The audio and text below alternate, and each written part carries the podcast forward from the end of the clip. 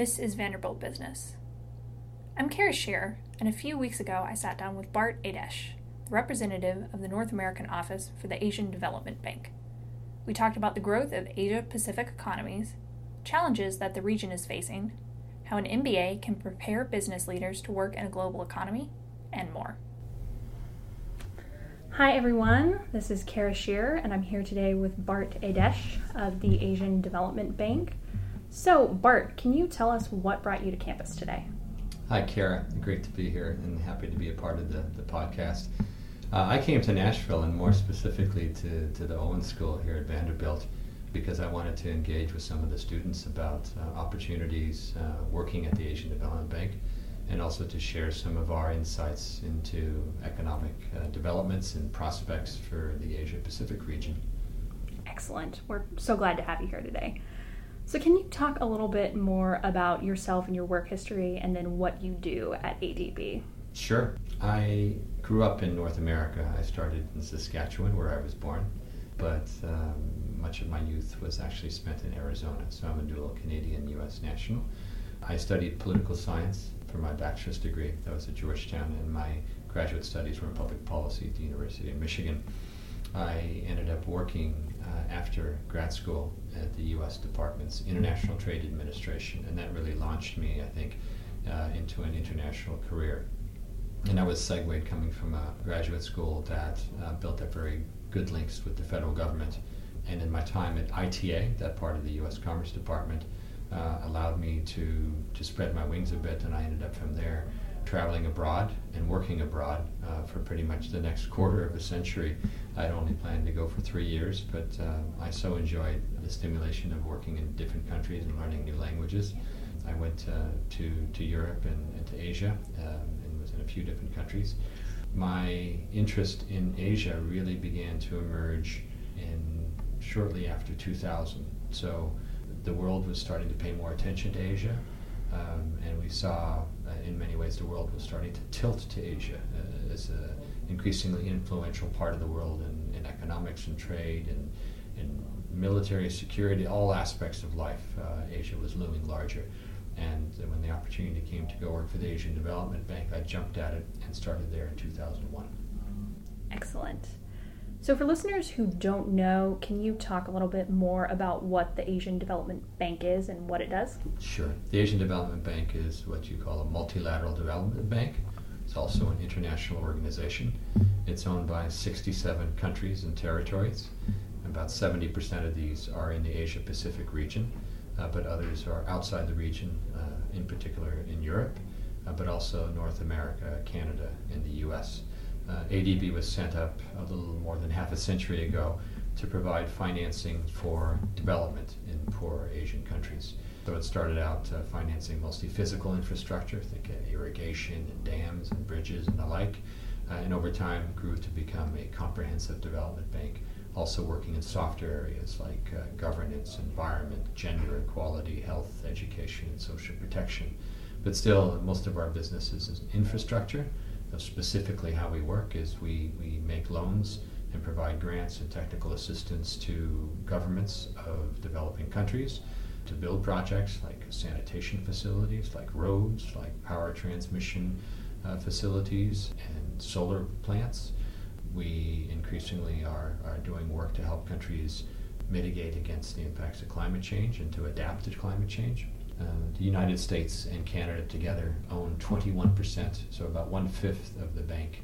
Because of that, we have an office here in North America where I work in Washington, D.C., serving as a liaison to the U.S. and Canadian markets, dealing first and foremost with the governments, which are shareholders, but also interacting with um, important uh, graduate programs like here at Owen like you were hinting at this just now, but Asia is obviously a huge contributor to the global economy. It accounts for one third of GDP and more than half the world's economic growth.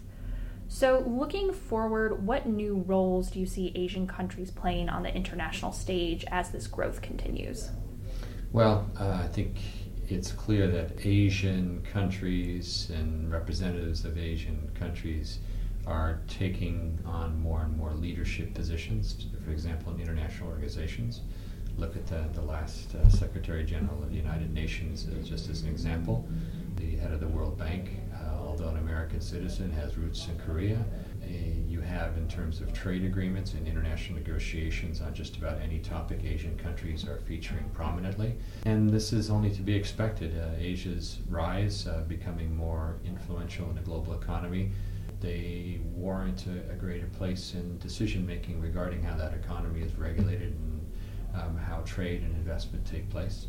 Uh, and so, in the years ahead, I only expect that this will increase. It's worth reflecting that uh, while this is a bit of a change for everybody involved, and there's some bumps along the road as, as relationships change among countries and, and who has more influence at any particular time. Centuries ago, China had the largest chunk of the global economy and was the world power. So the fact we're coming back to a situation where not only China but other important Asian countries in terms of population, uh, size of economy, uh, uh, and other sources of influence are playing a bigger role. That's just that's just natural. But at the same time, it brings brings about change that can make some people nervous. Absolutely. So, sort of looking at the flip side of this, I know you were talking about this a little bit when you discussed the work of ADB, but despite these great economic gains made in the region, many people in Asia and the Pacific still face absolute poverty. So I'm wondering if you can talk a little bit more about that as well as other challenges that the region is facing. Sure. What we've seen in the Asia Pacific region in the last two, three decades has been the most remarkable economic, social, cultural, technological transformation in the history of humankind. We've seen uh, the share of the population in Asia living in extreme poverty plummet. We've seen um, considerable improvement in a number of social indicators, uh, but at the same time, it's the, the job is not done. The development continues, and in some Asian countries, there uh, still um, are, are, major uh, areas of deprivation.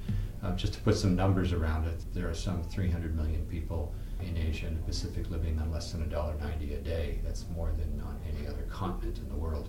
You have similar numbers without access to clean water or to electricity.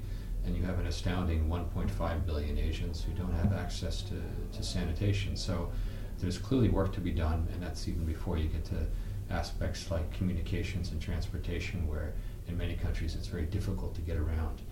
This kind of explains why ADB has a continuing role to play in helping countries uh, uh, move forward in their development paths to continue rising out of the low income and lower middle incomes uh, standing to, to higher ones and also to deal with uh, cross-border and global issues. So uh, come back to, to, climate change being a major challenge, uh, the risk of health pandemics, pollution. Um, there are a number of issues that we are working with countries and helping to convene meetings with them together to jointly collaborate on addressing these challenges.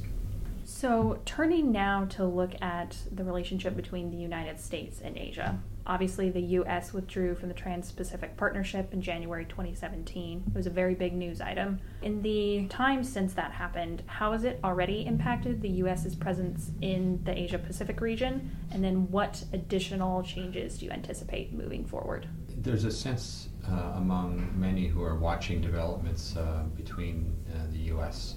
and Asia That's the withdrawal, not only from the TPP, but uh, from, say, more active engagement in different fora in Asia by the U.S. is, is leading to Asian countries filling the void that's created by that. And what you see also uh, in, in a related manner is Asian countries pursuing regional integration so the TPP did not die because the U.S. decided not to continue to be involved. It rather was uh, reshaped into the comprehensive uh, and progressive uh, Trans Pacific Partnership with 11 countries, seven of which are in the Asia Pacific region. And that's been negotiated, and now when half of the countries that have signed on ratified it will go into effect. You also have the negotiation amongst 16 Asian countries of an even larger agreement called the Regional Comprehensive Economic Partnership, or RCEP. And when that is approved, that'll be the largest trade agreement in terms of uh, countries involved, population, uh, economies, etc., in, in, the world. Uh, now that's they're having some challenges because uh, you're dealing with countries as diverse in terms of economic development as, as India and uh, Australia and Japan and Cambodia, but the countries are working together with an aim of moving forward. So this comes back to the role of the U.S. The U.S. is not involved in the negotiations of this new regional uh, comprehensive economic partnership. It pulled out of the TPP, uh, but Asia, um, not just in the last year, uh, I hasten to add this, this movement to cooperating more with each other, to trading more with each other, to reducing barriers and building links that, that came before 2018 and 2017. That's been going on the last several years. And you see more trade and investment and movement of people and workers among countries of Asia. And as far as looking forward, one can anticipate there'll be continued integration of this region. And not only with the, the great influence of China as the largest country by population and, and its huge economy, but also other uh, current or rising economic powers, including Japan, including Korea, including Indonesia, Pakistan. Uh, there are a number of uh, influential countries that will be playing into this new uh, and more integrated Asian uh, bloc. Absolutely. So, obviously, as you were just discussing, these countries are already major global players. That's only going to continue to increase. So, why, in your opinion, is it so important for business leaders, especially those from the West, to learn how to do business in Asia? Well, it's a very different world than when these students at Owen today were, were born. Asia is much more prominent on the map, and indeed there are more Asian students uh, among the Owen student body, um, and that's that's completely normal and reflects uh, the changing complexity of, of, of, the world and of higher education. to understand economics, to to understand business, you cannot do it in a vacuum or in the narrow focus of, say, just the state of Tennessee or in the United States or even in, in North America. The, the world is, uh, is so intertwined, and Asia is an increasingly big part of it. Uh, something like 10% um, trade represents about 10% of the GDP of the state of Tennessee. Over 7,000 firms in Tennessee are exporting and about a quarter of the exports uh, of Tennessee are going to Asia. And one can expect um, that that may well increase given that these economies are becoming richer and you have middle classes that will want to import quality products from the United States.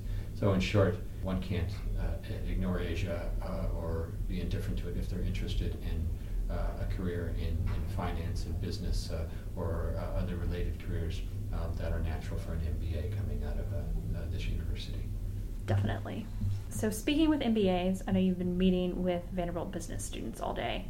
So, I'm wondering if you have any insights into how getting an MBA can help prepare people to work in such a global economy. Well, it's it's a great degree to have. In my own institution, the Asian Development Bank, we have about 3,100 staff, and the MBA is the most common degree, or certainly among the most common. It's, it's flexible, allowing one to have a focus uh, in a particular region or in a particular aspect of, say, business or finance. Right now, Owen, uh, as one of the, the leading business schools in, in North America, um, and with a student body that is diverse, with expertise in the faculty on international business, it's a great place to serve as a springboard in, in, into a, a global market even if it's within the U.S., but uh, in companies that inevitably are, are tied to, to the global market. Well, thank you so much for your time today, Bart. We're really glad you could make it out to Nashville. Kara, it's been a pleasure, and I've really enjoyed interacting with, learning from, and being impressed by, frankly, the very high quality uh, graduate students you've got here. Yeah, well, we're glad to hear that, and thank you again. Thanks to Bart again for his time, and thank you for listening. You can find more stories and information about Owens Graduate School of Management by visiting our website, business.vanderbilt.edu, or by following at Vanderbilt Owen on Facebook, Instagram, Twitter, and LinkedIn. Music is provided by Mike Foster, and I'm Kara Shear.